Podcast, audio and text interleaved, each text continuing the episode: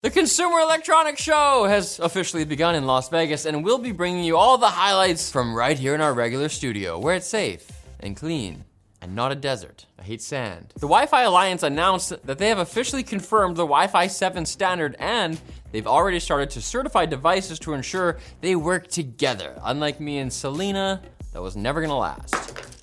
The new standard will have twice the channel bandwidth of Wi Fi 5, 6, and 6E, making it better for, surprise, surprise, high bandwidth streaming.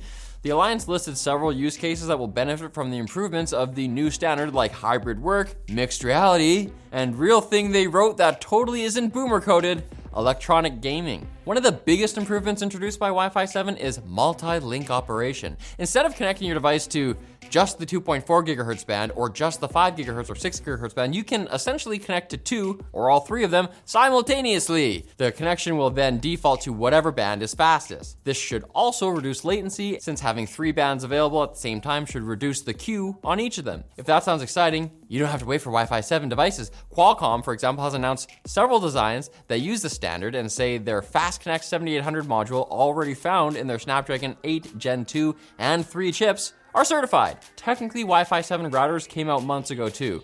They just aren't certified. Unlike Selena. That's actually how we met. But I broke out. And we're happier for it. AMD has officially announced the RX 7600 XT, the first 16 gigabyte VRAM card under $500 this generation. That's important because 16 gigabytes is the minimum memory requirement for generative AI applications like Stable Diffusion, and that means for just $329, the MSRP of the 7600 XT, you can make an artist cry. Or at least you can once the card launches on the 24th of this month. Speaking of cards we already knew existed but are now officially announced, Nvidia was so excited to unveil the new 40 series Super cards at CES, they only talked about AI for like 20 minutes first. Team Green confirmed the rumored prices we discussed last week and revealed release dates. The 4070 Super arrives January 17th for $600, followed by the 4070 Ti Super on the 24th for $800. The 4080 Super launches at the end of the month for 1000 bucks, $200 less than the 4080 non-super. Nvidia took a lot of pride in comparing the cards to the previous generation. According to the company, when using DLSS 3, the 4080 Super is two times faster than a 3080 Ti. The 4070 Ti Super is 2.5 times faster than a 3070 Ti, and the 4070 Super is faster than a 3090. That sounds very cool, NVIDIA. You know what sounds cooler though? Numbers. I've heard several mathematicians like them. AMD also unveiled their new 8000G APU lineup during their CES keynote after they, like NVIDIA, got all the AI out of their system. The company claims to have included some pretty potent graphics in the chips. The 8700G, top chip in the lineup, can allegedly reach 60 FPS playing Cyberpunk at 1080p and can also reach playable frame rates in many other games. At least, that's according to the company's gorgeous but information poor diagrams. They're like the himbos of graphs. AMD seems to be firmly targeting budget inclined gamers or anyone who wants to play something while they're saving up for a discrete GPU. But AMD wouldn't know much about discretion based on how much time they've dedicated to publicly tearing Intel's Meteor Lake apart.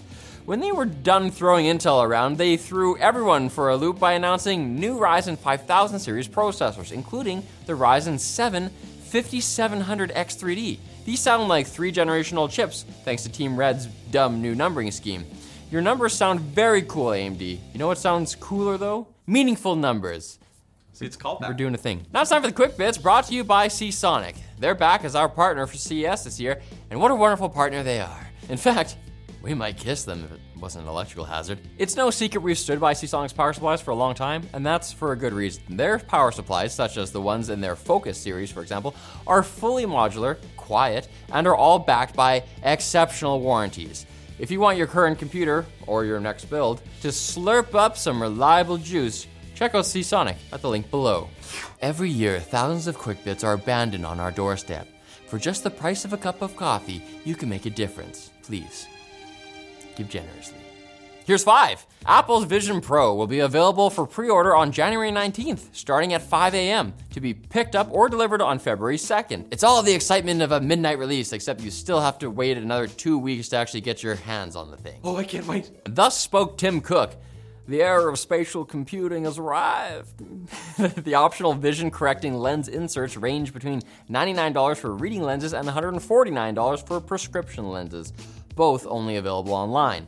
The latter requires a valid prescription, and according to a tiny footnote, not all prescriptions are supported. I'm not sure exactly what that means, but apparently the technology of the future is simply incompatible with certain kinds of eyeballs, probably yours. Pay $3,500 to not see. LG showed off a transparent OLED TV this morning, a device that's kind of cool but also kind of useless, which is what CES is really about.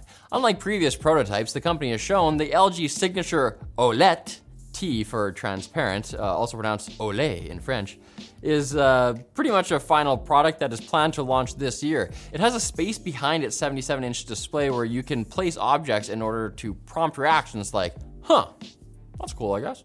Or you can raise the contrast filter to eliminate transparency, making it seem like you had bought a normal TV like a poor person who would use that. Apple has begun paying out a $500 million settlement to a class action lawsuit claiming that the company intentionally throttled the performance of older iPhone models. You remember in 2017 when Apple admitted to slowing the batteries on older phone models, which they stated was intended to improve the device's longevity, right? Apple agreed to the settlement back in 2020, but the company maintains there was no wrongdoing on their part. The payment to each member of the suit will be worth around $92. So, good news if you had an iPhone with terrible battery life eight years ago, I guess. I mean, with inflation. Put that in the bank and then save up. and buy your mom an iPhone. Or a replacement left AirPod. BMW unveiled new updates to their cars, including multiple video gaming features. yes! While you can already play games in the company's cars, BMW is making that experience better by adding the ability to connect Bluetooth controllers so you can play split screen games in your expensive German car with your friends and Hall effect joysticks. Finally, BMW drivers will more easily be able to unwind after many stressful hours of not using turn signals. And tech company and Bear Grylls fortune telling cousin, Seergrills, unveiled an AI powered grill at CES. The device costs $3,500, but if you act now, you can get $1,000 off if you pre order this unproven machine before January 15th. What a steal! Sounding a lot like the Vision Pro. Seergrills claims the grill can cook a one inch ribeye steak in fewer than two minutes. Their secret? AI. The second secret? Trapping the meat in a vertical cage and blasting both sides simultaneously with temperatures over 1,000 degrees Fahrenheit.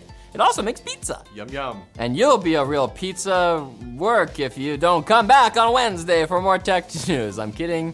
You know I can't stop loving you. Is that Chris Pratt?